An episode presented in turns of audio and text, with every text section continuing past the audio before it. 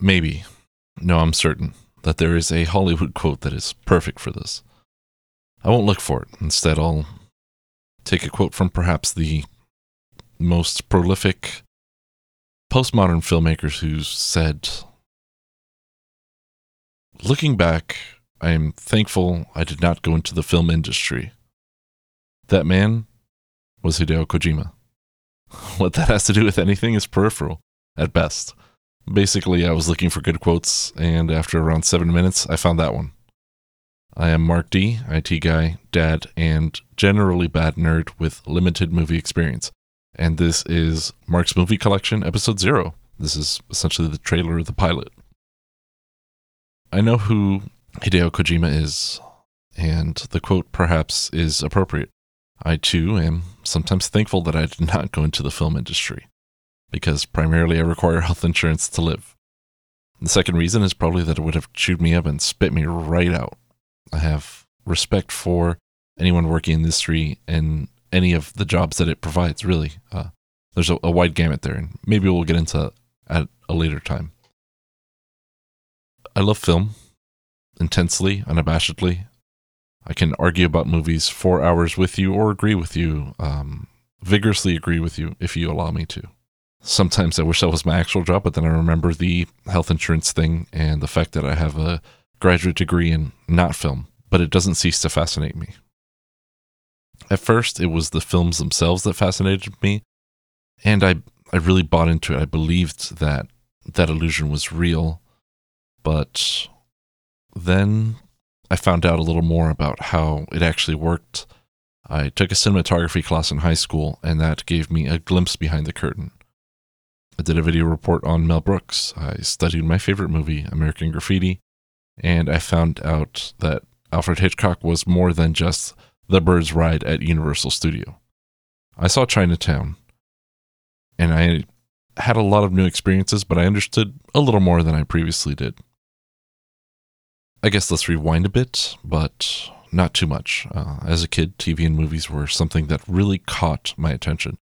I could reliably be left to watch something on VHS or on TV for hours on end. Going to Blockbuster Video with my family was an anxiety driving event because I had so much to pick from with regards to movies and, well, video games as well. But in second grade, uh, there were two kids in my class who introduced me to Star Wars.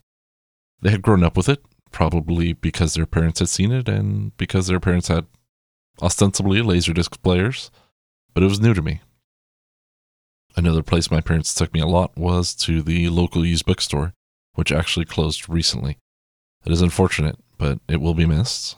This was a place that students in the nearby schools would come to get their reading materials for classes, myself included. We probably went there for that exact reason, but I ended up browsing the science fiction aisle and picking up a blue covered book with a painted character or a set of painted characters that you might have heard of was a novelization of a movie that you might have heard of, The Empire Strikes Back. And it captivated my imagination.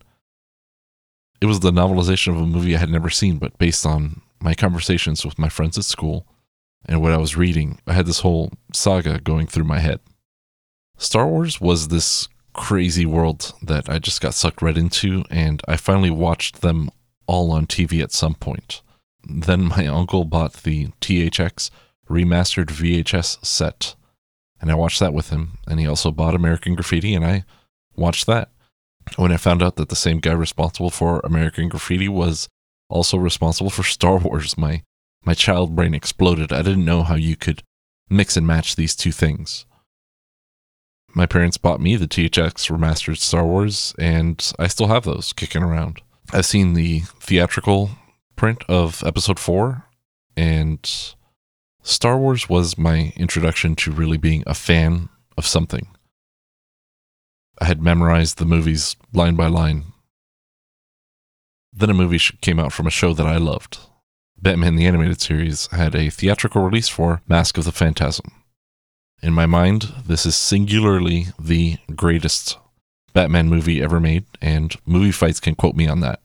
Seeing a movie of that caliber from an animated show that I loved so dearly really brought movies into the forefront in my mind.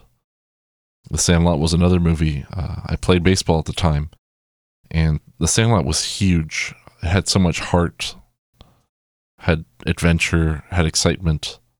It had lasting power and has lasted so long that they've re released the movie and promoted The Sandlot in Major League Baseball stadiums all over the country.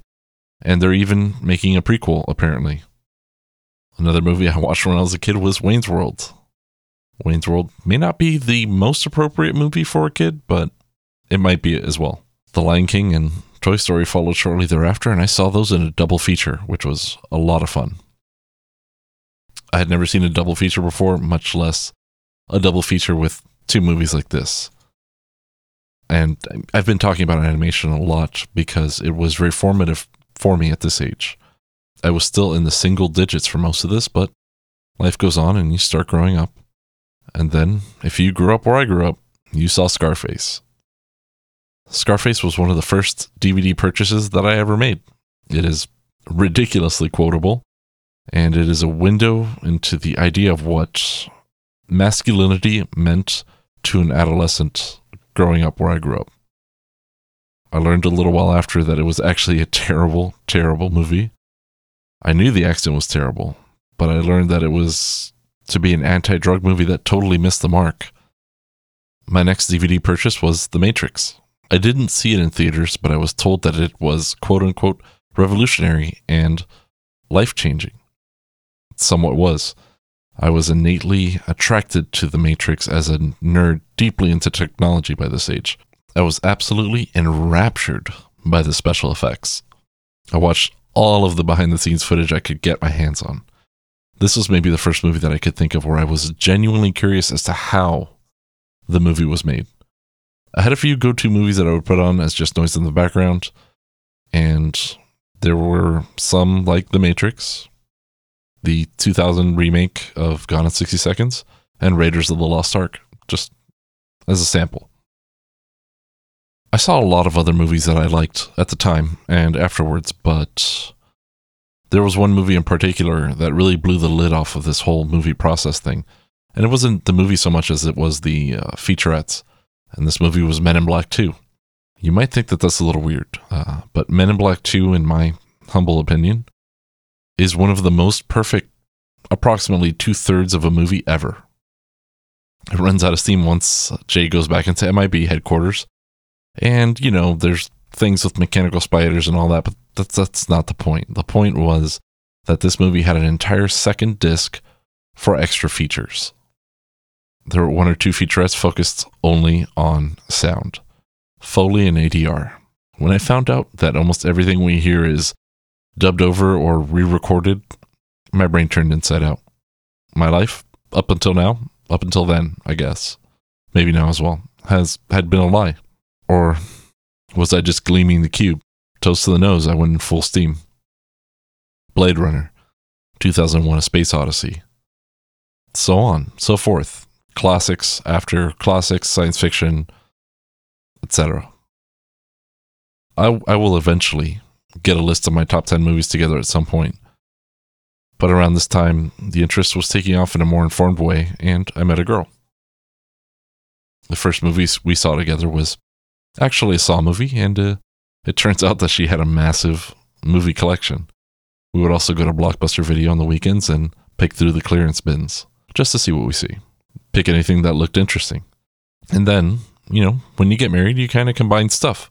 So now there's a flight case with a bunch of DVDs in my house, paired with Blu rays and HD DVDs to go along with them. So I'm going to talk about them. A dilettante with no real experience, but somebody really enthusiastic about the people, the process, and the product. It's fairly finite, but that number is actually pretty big. So I don't know what order I'm going to do this in or when I'll stop, if I'll stop ever. But I'm going to I'm, I'm going to try to go back and explore this collection with a, a new perspective, and older eyes, more informed, uh, more critical, more anal- analytical. That's a words are hard, and that's a hard word for me to say right now for some reason. But yeah, this is uh, Mark's movie collection, and I hope that you stay tuned for the next episode.